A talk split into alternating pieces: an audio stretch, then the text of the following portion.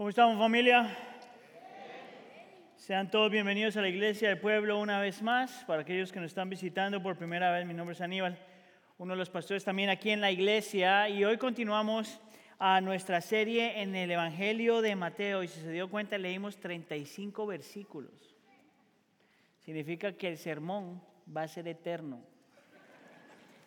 no se lo crea. Yo creo que sí. Pero lo interesante del texto que leímos y parte de la razón por la que lo pusimos todo junto es porque ese, lo que leímos pasó todo eso en la última noche antes de que el Señor fuera a la cruz del Calvario. O sea, todo lo que estamos mirando es lo que pasó la última noche antes de que Cristo fuera crucificado.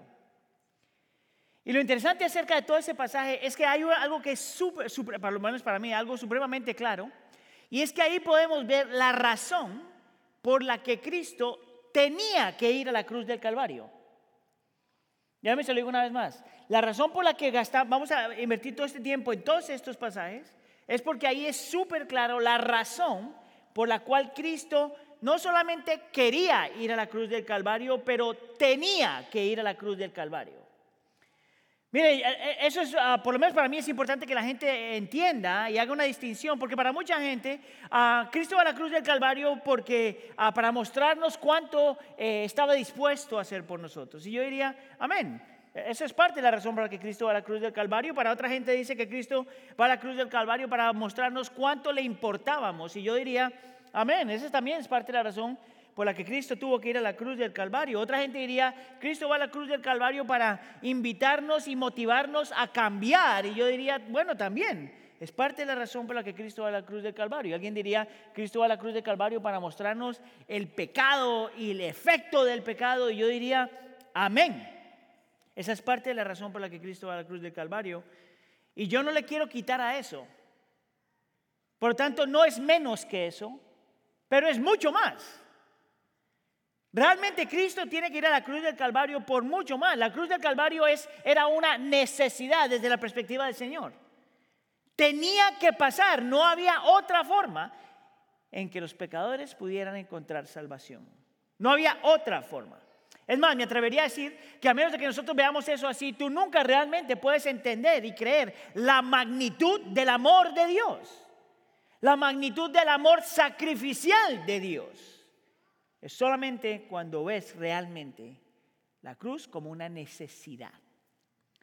Y para hablar del tema, vamos a mirar dos mesas que aparecen en el texto. La mesa del Señor y otra mesa que, vemos al principio del texto cuando Cristo está en Betania. Con la primera mesa, vamos a mirar todo lo que estaba pasando con el Señor Jesús y sus discípulos, incluyendo a Judas como la persona principal ahí. Y en la segunda mesa vamos a mirar una mujer que en el texto no tiene nombre. Vamos, entonces estos son los dos puntos para hoy. Vamos a hablar de la mesa del dolor y de la mesa del amor. La mesa del dolor y la mesa del amor. ¿Estamos? Vamos con el primer punto, la mesa del dolor. Ah, déjeme empezar haciendo una declaración y voy a necesitar que ponga atención porque si no se me va a perder, ¿ok? Esta es la declaración. Usted no es pecador porque peca. Usted peca porque es pecador. Se lo digo otra vez, porque le veo la cara confundido. Eh, usted no es pecador solo porque peca. Usted peca porque es pecador. Son dos cosas que suenan igual, pero realmente son dos cosas completamente diferentes. Si tú eres pecador porque pecas, entonces la solución para tu pecado es que dejes de pecar. Y si tú dejas de pecar, entonces dejas de ser pecador. ¿Sabes cuál es el problema con eso? Que la Biblia dice que tú no puedes dejar de pecar. Que hay algo que está roto todavía en nuestro corazón, a pesar de que ya nacimos otra vez, para aquellos que somos creyentes, pero el pecado todavía mora en el corazón del creyente. Por lo tanto, nosotros no es adecuado pensar que nosotros somos pecadores simplemente porque estamos pecando, pero que nosotros pecamos precisamente porque somos pecadores y el pecado todavía mora en nosotros. Y a menos de que tú entiendas eso, Entonces la cruz del Calvario te motiva, te inspira, te hace llorar de vez en cuando, pero no te cambia.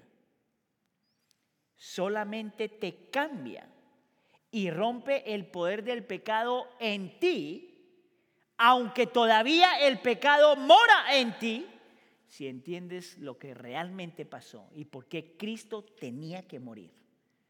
Ahora, si usted no está de acuerdo conmigo, está bien, no hay problema.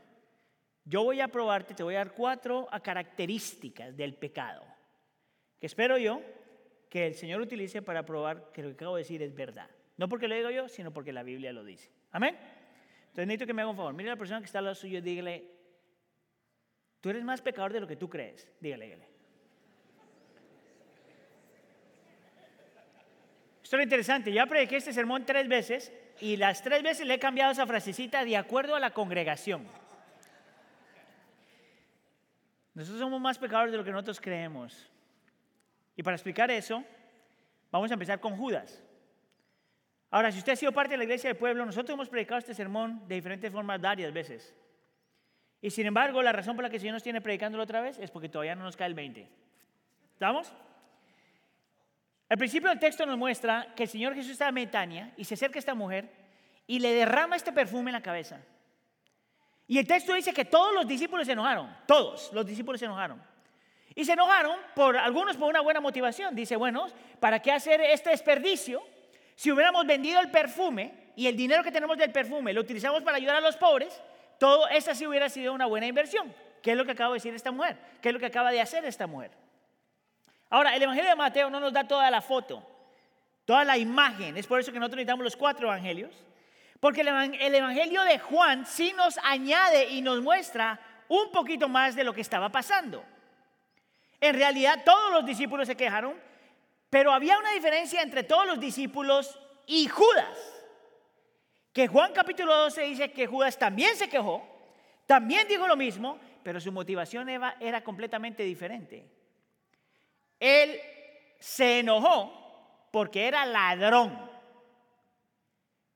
Este hombre era el que manejaba el dinero del grupo. Y tenía una práctica, aparentemente, que cuando recibían el dinero era una monedita para el ministerio y una monedita para mí una, una monedita para el ministerio y una monedita para mí. Es por eso que Sergio estaba explicando que nosotros en esta iglesia tenemos un sistema bien rígido de quién maneja el dinero y cómo se maneja, porque hay la tendencia de algunos judas de hacer eso. No en nuestra iglesia, gracias a Dios, pero por si acaso. El hombre, el texto dice en una de las traducciones, se ayudaba a sí mismo. es una palabra bien elegante para que sí que era ladrón el cuate.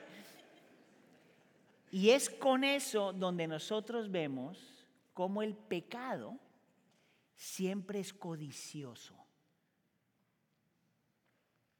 Una de las características del pecado y que te muestra la, la profundidad del pecado en el ser humano es que es siempre codicioso. ¿Tú sabes qué significa eso?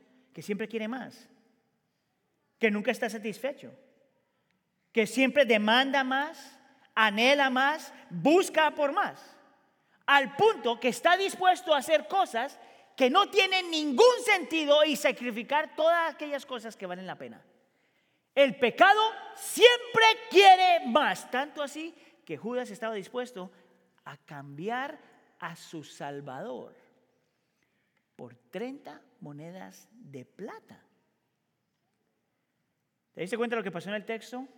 Al principio del texto te dice que ya los líderes religiosos querían aniquilar a Jesús, ya habían tomado la decisión. Y Juan, y Juan, y Judas, sabiendo eso, va a hablar con estos hombres y les dice esto en el versículo 15. Yo les entregaría a Jesús, básicamente, y ellos pensaron, básicamente está diciendo, ¿qué tiene que hacer para que les dé a Jesús? Y ellos pensaron, danos 30 monedas de plata. ¿Qué están dispuestos a darme? Para entregar a Jesús y ellos le dicen 30 monedas de plata. Ahora, si tú quieres ver el efecto de la codicia, 30 monedas de plata sería lo equivalente a nosotros hoy, aquí en Estados Unidos, a un billete de 100 dólares.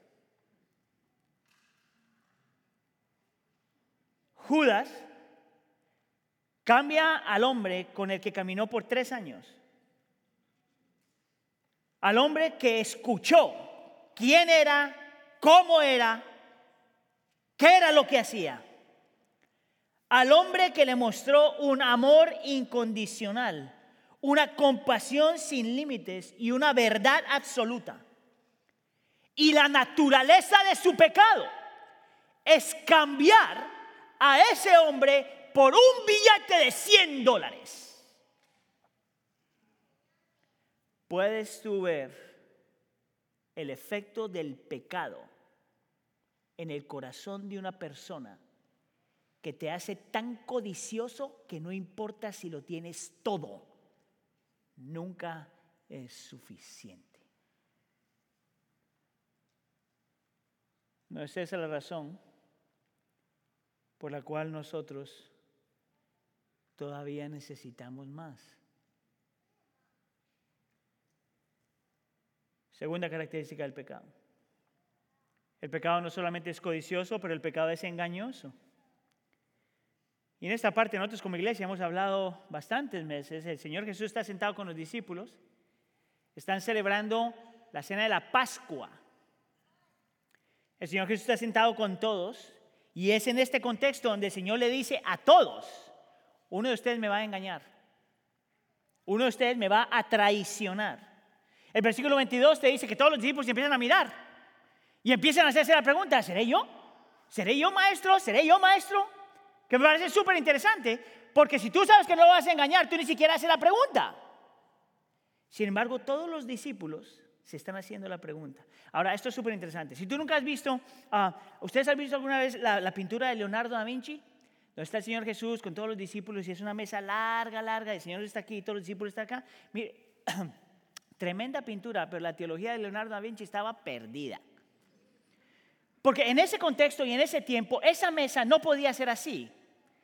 La mesa en realidad, lo que dicen los arqueólogos, arqueólogos, era una mesa como una forma de una U. Y en la cabeza de la mesa estaba el Señor Jesús y todos sus discípulos tenían que estar alrededor de él. Y la forma que la mesa estaba eh, arreglada así es porque si se nota, ellos se inclinaban sobre la mesa.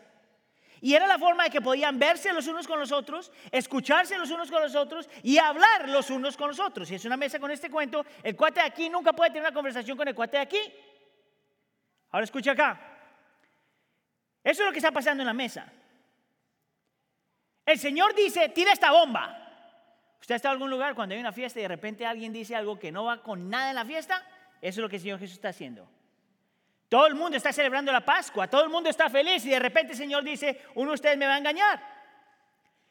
Todo el mundo empieza a hacerse la pregunta, ¿seré yo? ¿Seré yo? ¿Seré yo? Y mira lo que el Señor hace y dice que hace la situación aún más difícil. Versículo 23. Y él respondió, escuche aquí, el que metió pasado la mano al mismo tiempo que yo en el plato, ese me entregará. Mire, el texto no te dice que esto fue en privado. El texto no te dice que lo hicieron en secreto. El texto te dice que todo el mundo hizo una pregunta pública y públicamente Cristo responde y dice, hay un cuate aquí, el cuate en el moderno, hay un cuate aquí que ya metió la mano en el plato conmigo. Ahora, párese ahí. ¿Se acuerdan que yo le dije que la mesa era así como una forma de U? Mire, si yo estoy ahí, yo me empiezo a hacer la pregunta. Es más, lo primero que haría es me digo, bueno, ¿dónde yo estoy sentado? Si la mesa está así y yo estoy sentado aquí, yo lo primero que voy, yo no, no voy a ser yo. Estoy demasiado lejos. Pero todos sabían, y lo sabemos porque los evangelios te lo muestran, que hay dos personas sentadas al lado de Cristo. Al lado derecho se encuentra Juan, y al lado izquierdo se encuentra Judas. ¿Cómo sabemos eso? Porque el texto te dice que la persona que metió la, la mano con él en el plato es la persona que lo va a traicionar. Ahora, esto a mí me llama, yo he predicado este texto tantas veces y he leído este versículo tantas veces y cada que lo leo siempre me pasa lo mismo. Yo digo, ¿cómo es que nadie dijo nada? Si esto fue público. Si el Señor les dijo, este cuate me va a traicionar. Escuche acá. Sin embargo, nadie vio nada. Tanto así que en el versículo 25, Judas mismo, el que lo iba a entregar, dijo, ¿acaso soy yo, rabí? Y el Señor le dice, tú lo has dicho, muchacho. Escucha iglesia. Y nadie dijo nada. ¿No te parece raro? Mire, yo hubiera estado ahí, yo hubiera empezado a chequear en mi mente. Déjame mirarme, no puedo ser yo, no puede ser Pedro porque ya está allá, no puede, no puede ser esto, solo tiene que ser uno de esos dos cuates. Déjame, entonces voy a, reflexionar acerca de Juan. Si yo soy uno de los discípulos, que seguramente sería Pedro, o Judas, y yo empezaría y diría, yo sí noté que cuando, esto yo lo he utilizado antes, yo sí noté que cuando salíamos a sacar demonios, cuando el Señor nos mandaba de dos en dos, íbamos a sacar demonios. Yo me acuerdo la vez que yo fui con Juan, y ese cuate hablaba y salían los demonios rapidísimo. Pero me acuerdo esa vez que también me mandó con Judas. Y ese cuate hablaba y los demonios nunca salían. Oh, ya sé por qué. Pero eso no te dice la Biblia. Lo que la Biblia te dice es que aunque el Señor lo hizo tan claro, y Judas hizo la pregunta y lo hizo tan claro, nadie se esperaba que Judas fuera el traidor. ¿Tú sabes por qué? Porque el pecado es siempre engañoso. Engaña a los demás y te engaña a ti mismo. Sí, yo, yo no sería tan rápido en, en juzgar a Judas, ¿tú sabes? Porque todos los demás discípulos estaban tan engañados como él. Es más, el más engañado de todos en el grupo, aparte de Judas, es Pedro. ¿Tú te acuerdas lo que leímos al final del texto? El Señor le dice, cuando vaya al cruz de Calvario, todos ustedes me van a dejar solo, todos ustedes me van a abandonar, todos ustedes van a correr de mí. ¿Sabes quién es la primera persona que habla? Pedro. Mira lo que dice Pedro en el versículo 33. Pedro le respondió, aunque todos, aunque todos, Juan en capítulo 12 te dice que él dice, aunque todos estos, aunque todos se aparten por causa de ti, yo nunca me apartaré. ¿Tú sabes los pantalones que tiene este hombre? Pararse enfrente del grupo y decirle a todos los discípulos, decirle al Señor Jesús enfrente de todos los discípulos, todos estos cuatro a lo mejor sí te dejan, pero este pechito no. Tú, sabes, eh, hay un término en inglés que se llama EQ, Emotional Intelligence, que es cuando la persona sabe cómo leer el cuarto, sabe ver las intenciones, los, sentimientos de la gente, entonces hay veces que no dice lo que tiene que decir porque el cuarto, el cuarto se va a afectar. Este cuate no tiene eso. Aunque todos te abandonen. Tú sabes lo interesante, nosotros vamos a hablar de Pedro, si el Señor lo permite más adelante, pero yo estoy convencido que Pedro estaba convencido de que no lo iba a engañar. Eh, no, hay ninguna razón por qué pensar que Pedro le estaba siendo malicioso, que estaba engañando o pretendiendo. No, no, este hombre estaba convencido que no lo iba a engañar. Pero no solamente pensemos en Judas y en el engaño de su pecado. Y no solamente pensemos en Pedro y en el engaño de su pecado, pero todos los discípulos estaban en el mismo bote. ¿Cómo sé eso? Por el versículo 35. Pedro le dijo, fíjate bien todavía como le digo, aunque tenga que morir junto a ti, jamás te negaré. Y todos los discípulos dijeron también lo mismo. Es aquí donde el teólogo Justin Bieber está en lo correcto cuando dice en inglés, never say never. Nunca digas nunca. estaba pensando en una frase en español. En Colombia hay uno que se dice, no digas nunca que esta agua no beberé. Eso es lo que está pasando aquí. El pecado es tan profundo, tan peligroso, tan dañino, que no solo es ambicioso, sino engañoso. Y te engaña a ti y engaña a los demás. Característica número tres del pecado. El pecado es ciego o te ciega. ¿Te acuerdas tú de este versículo, el versículo 23? Él respondió, le dice, el que metió la mano al mismo tiempo que yo en el plato, ese me entregará. Y yo te expliqué que la única forma que puede hacer ese versículo sentido es si Juan está a un lado y Judas está al otro. Es de la única forma. ¿Sabías tú que en ese contexto y en ese tiempo, cuando tú tenías una fiesta y tú eras el patrocinador, tú eras el que estaba ah, eh, invitando a la gente a la fiesta, tú te sentabas en el medio de la mesa y a tu lado derecho y a tu lado izquierdo ponías las personas más cercanas a ti. A las personas que las sentías más íntimamente en cuestión de amistad contigo. Tú nunca ponías a tu enemigo junto a ti. Tú ponías hasta cierto punto la persona que entre comillas tú más amabas junto a ti. Y ahí se encuentra Judas.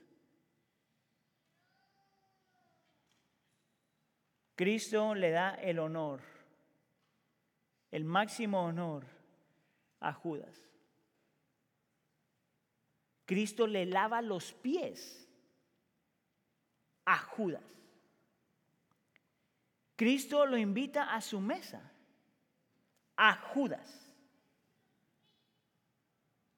Cristo le muestra su afecto a Judas. Cristo parte el pan en la comunión y se la da a Judas.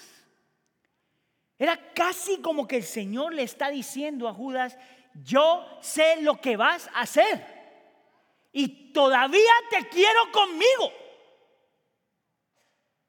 Es más, lo hace más claro cuando está explicando la definición de la paz con el versículo 28. Ah, cuando dice, ah, porque esto es mi sangre del nuevo pacto que es derramada por muchos para el perdón de los pecados. Cristo le está diciendo a los discípulos y le está diciendo a Judas, aunque nosotros hayamos caído, aunque nosotros hayamos fallado, Cristo siempre perdona, siempre y cuando hay arrepentimiento. Yo voy a morir por el perdón de tus pecados. La pregunta que tienes que hacer es, ¿por qué entonces Judas no pudo rendirse a eso? Porque su corazón duro, su corazón egoísta, su corazón terco, su corazón codicioso, su corazón engañoso, es lo que hizo que su corazón se volviera ciego. No podía ver la misericordia del Señor. No podía ver el amor del Señor. No podía ver la invitación del Señor. No podía ver cuánto el Señor deseaba estar con él. No podía ver cuánto el Señor quería hacerlo libre. No podía ver cuánto el Señor lo amaba. Tu pecado y mi pecado es tan profundo y tan peligroso que no solamente es codicioso y no solamente es engañoso, pero también es ciego. Te hace ciego.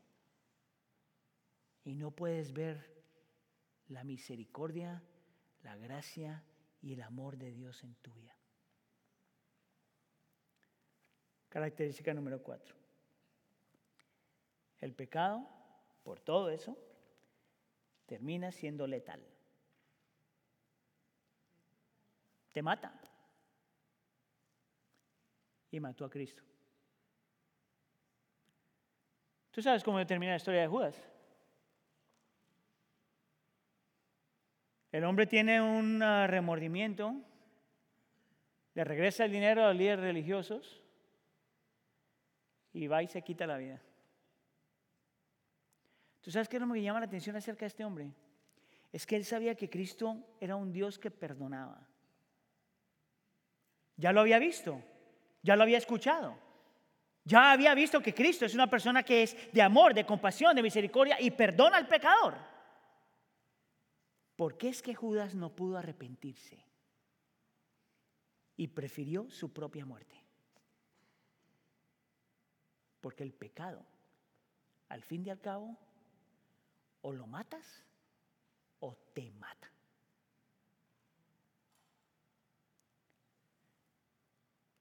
Puedes ver como la cruz del Calvario no es una, algo romántico o bonito que te haga sentir bien.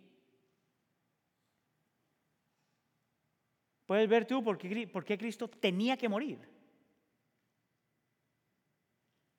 Porque era la única forma de que el pecado perdiera realmente poder en ti.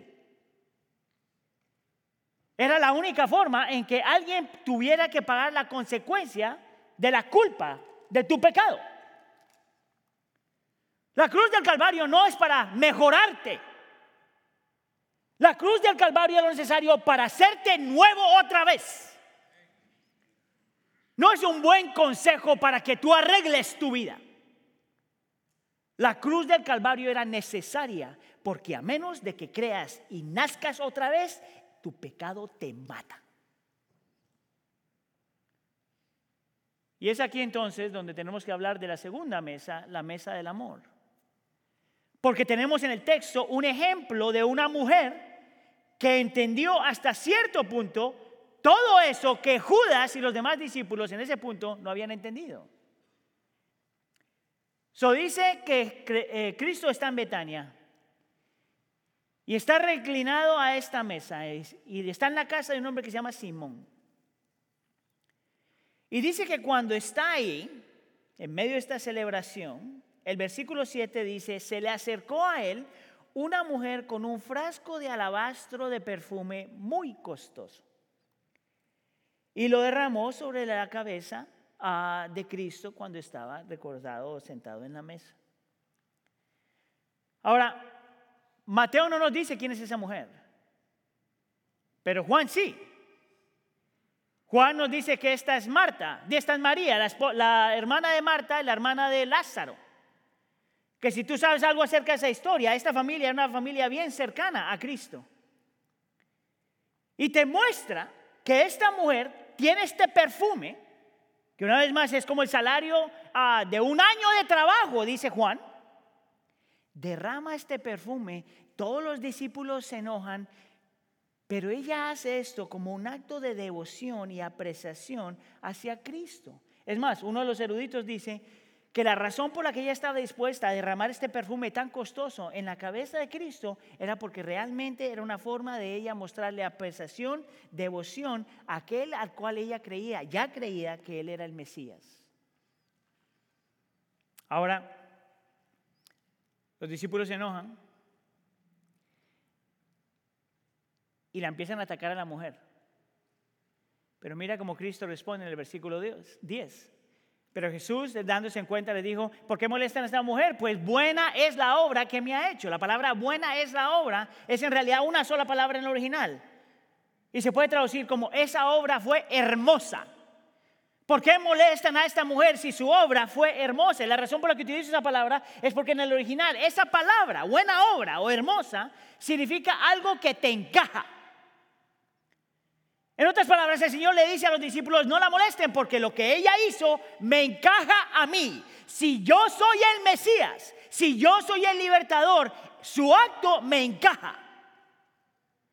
Y de ahí el Señor Jesús le dice, aunque ella no sabía, ella me está preparando para la cruz del Calvario, versículo 12 y 13.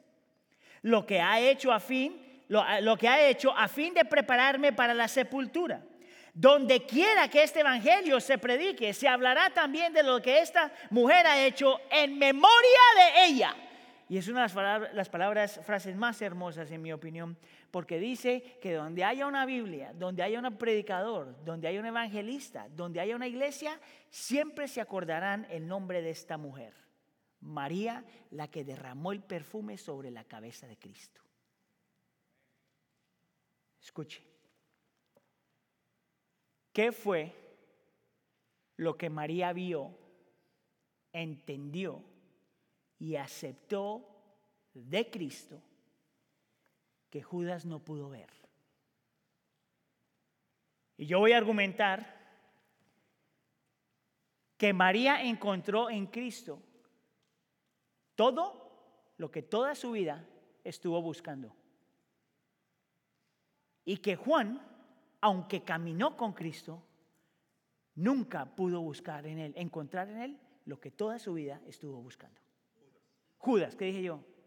Juan, sí, no. Como dije, Judas.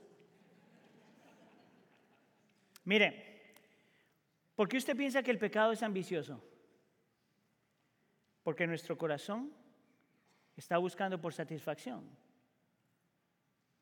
La única razón por la que seguimos buscando es porque estamos buscando por satisfacción. Y aquí tenemos el ejemplo de una mujer que encontró en Cristo toda la satisfacción que estaba buscando. Es más, la palabra esta, buena cosa, o la, la palabra hermosa, también se puede traducir ah, como algo que no, tiene, no es equivalente a nadie más, a nada más. Haz de cuenta que en su cabeza ella encontró a Cristo y pone su perfume que le costó un, año de trabajo y pone a Cristo y dice, este año de trabajo no es nada comparado a Él. Nada comparado a Él. Esta mujer encontró en Cristo el hombre que sabía cómo hablarle a su alma. Es por eso que María es la primera mujer que vemos sentada a los pies de Cristo recibiendo la instrucción de Él. Si María encontró en Cristo aquel que tenía poder para levantar a alguien de la muerte, ¿no fue eso lo que ella vio que Cristo hizo con su hermano Lázaro? ¿Ves? María encontró en Cristo Jesús aquel que sabe sentir lo que ella siente. ¿Te acuerdas tú cuál fue la reacción del Señor Jesús cuando vio a Lázaro muerto? Dice que Cristo lloró. Jesús para María era la persona que tenía todo lo que ella estaba buscando. La satisfacción que ella estaba buscando la encontró en él, cosa que Judas no pudo encontrar. ¿Tú sabes por qué nuestro pecado es engañoso? ¿Por qué nos engaña a nosotros mismos y engañamos a los demás? Porque dentro hay un anhelo de ser aceptado, amado y apreciado y sabemos que nuestro pecado lo puede echar a perder. ¿Qué si yo te digo que María encontró lo que Judas nunca encontró? Mira, en esa cultura y en ese tiempo, escúcheme aquí las hermanas, en esa cultura y en ese tiempo, si tú eras mujer, eras automáticamente una persona de segunda clase. Si tú eras mujer, tu opinión no contaba. Tanto así que no podías ser testigo en corte. Si tú eras mujer, tú lo único que servías era simplemente para tener hijos y estar en la casa. Eso es todo. Que tiene mucho valor, pero es más que eso. Y Cristo toma a esta mujer. Y María encuentra a esta mujer. Eh, María encuentra en Cristo un hombre que la amaba, la apreciaba, la valoraba, la honraba, la recibía y le gustaba pasar tiempo con ella. Ella encontró en Cristo aquel hombre que finalmente la podía defender. Una vez más, la mujer en otro nivel en esa sociedad. Y Cristo la defiende aún de la crítica de sus discípulos. Déjenla en paz. Lo que ha hecho es tan hermoso y su nombre será reconocido a lo largo de la historia. ¿Tú sabes por qué nuestro pecado ciega? Porque en nuestro corazón estamos llenos de terror de que alguien vea lo dañado que estamos por dentro. Y esta mujer encontró en Cristo alguien que sabía que ella era pecadora, pero que no la rechazó. Juan capítulo 12 te dice, por ejemplo, que ella se tira, uh, Juan capítulo 12 dice, ella se tira los pies de Cristo llorando y le enjuaga sus pies con su cabello, sus lágrimas y le seca con su cabello. ¿Tú sabes por qué esta mujer hace eso? Porque sabía que Cristo no le iba a rechazar. No hay nada más vulnerable que hacer eso. Ella encontró en Cristo lo que siempre estaba buscando, lo que Judas nunca pudo encontrar. ¿Sabes tú por qué está, sabes tú por qué nuestro pecado, si no se lidia con eso, nos termina matando? Porque nuestro corazón nos hemos comido la mentira de que nuestro pecado es tan grande que no se puede perdonar. Es aquí donde nosotros sabemos algo que María no sabía, ¿tú sabes? Ella sabía que Cristo la perdonaba, pero lo que no sabía era el costo de ese perdón. Después lo supo, pero en el momento del evento no sabe. Pero tú y yo sí. Nosotros sabemos cuál iba a ser el costo del perdón de María, del perdón de Judas si lo hubiera recibido, del perdón de los demás discípulos y de tu perdón y mi perdón. Nosotros sí sabemos lo que significaba el pan en la mesa. Nosotros sí sabemos lo que significaba el vino en la mesa. Nosotros sí sabemos el verdadero significado de la Pascua. Si tú te acuerdas bien, la razón por la que el pueblo de Israel celebra la Pascua es porque se están acordando de algo que el Señor había hecho años atrás. ¿Te acuerdas cuando el pueblo de Israel está en Egipto? Esclavos en Egipto. Y el Señor les dice que para liberarlos tenían que tener un cordero, aniquilar el cordero derramar la sangre del cordero, pintar las puertas con la sangre del cordero, para que la ira de Dios y el ángel de muerte viniera en la noche y fuera extendida gracia al pueblo de Israel y todos sus enemigos fueran destruidos.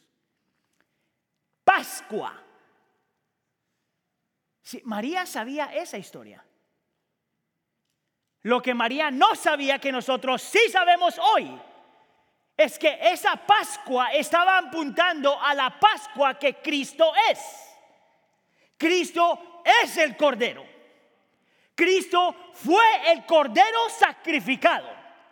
La sangre de ese Cordero era el que tenía que ser derramada. Era la sangre de ese Cordero que tendría que pintar, no la puerta, pero la cruz del Calvario. Es ese Cordero que vendría a morir y entregarse por completo. ¿Por qué? Para que, Judas pudiera ser perdonado, para que Pablo, ah, para que Pedro pudiera ser redimido, para que los demás apóstoles tuvieran perdón, para que María encontrara lo que necesitaba en su corazón y para que tú y yo fuéramos libres del pecado.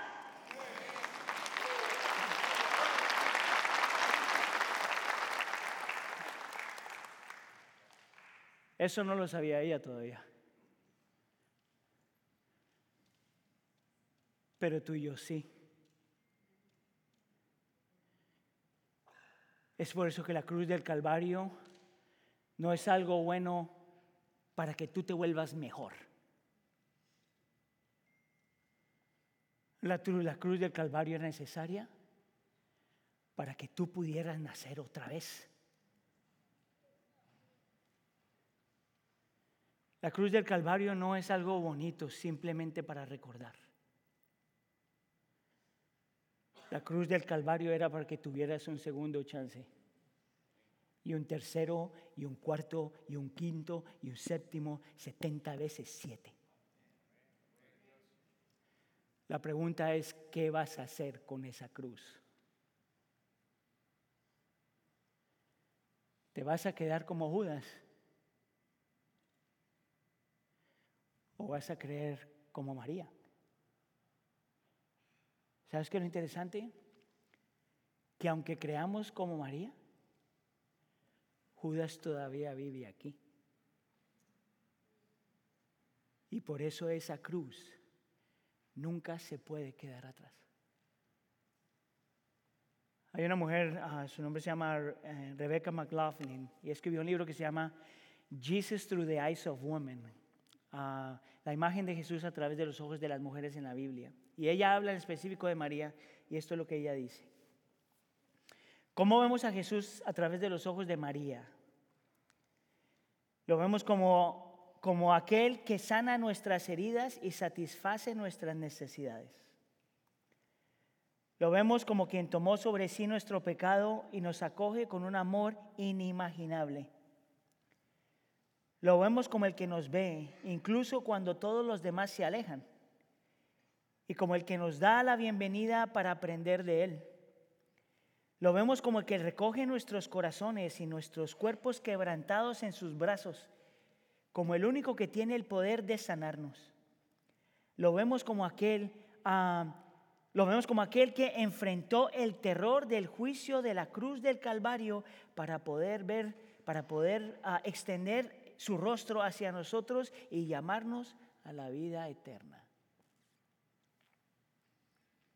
¿Ves a tu Cristo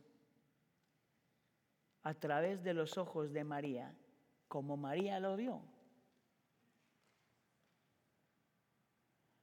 A menos de que nosotros lo veamos así la, cruz del Calvario no tiene el poder para cambiar. A menos de que tú veas lo que Cristo estuvo dispuesto a hacer.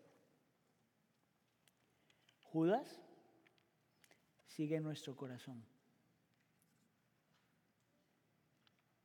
¿Tienes tú eso?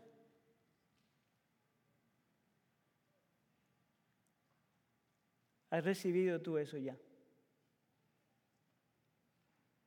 Y si lo recibiste ya, estás viviendo a la luz de eso. Oramos.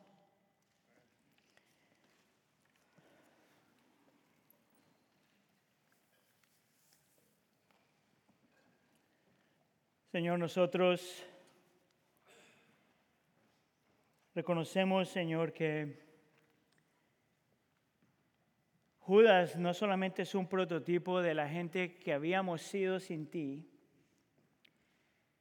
pero hasta cierto punto Judas es un prototipo del pecado que todavía mora en nosotros. Señor, yo pido por libertad.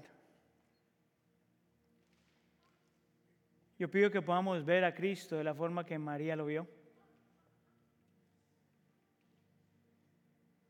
Yo pido que podamos encontrar en Cristo lo que María encontró. Aquel que satisface todos nuestros anhelos. Aquel que es paciente y nos invita a su mesa.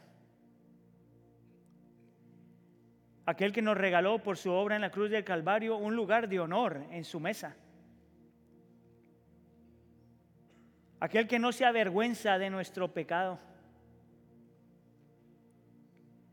aquel que nos ha defendido de nuestros enemigos.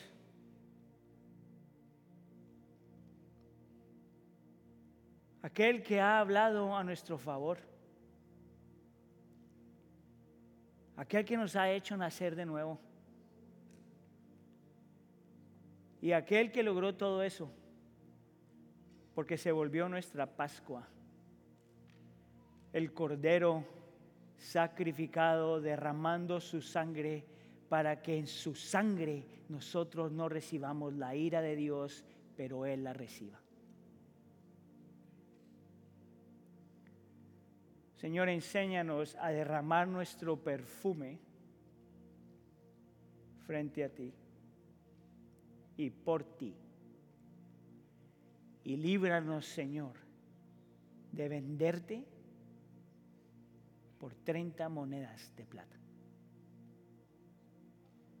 Haz tu obra, Señor, en nuestro medio. Te lo pedimos por favor en nombre de tu Hijo Jesús. La iglesia dice...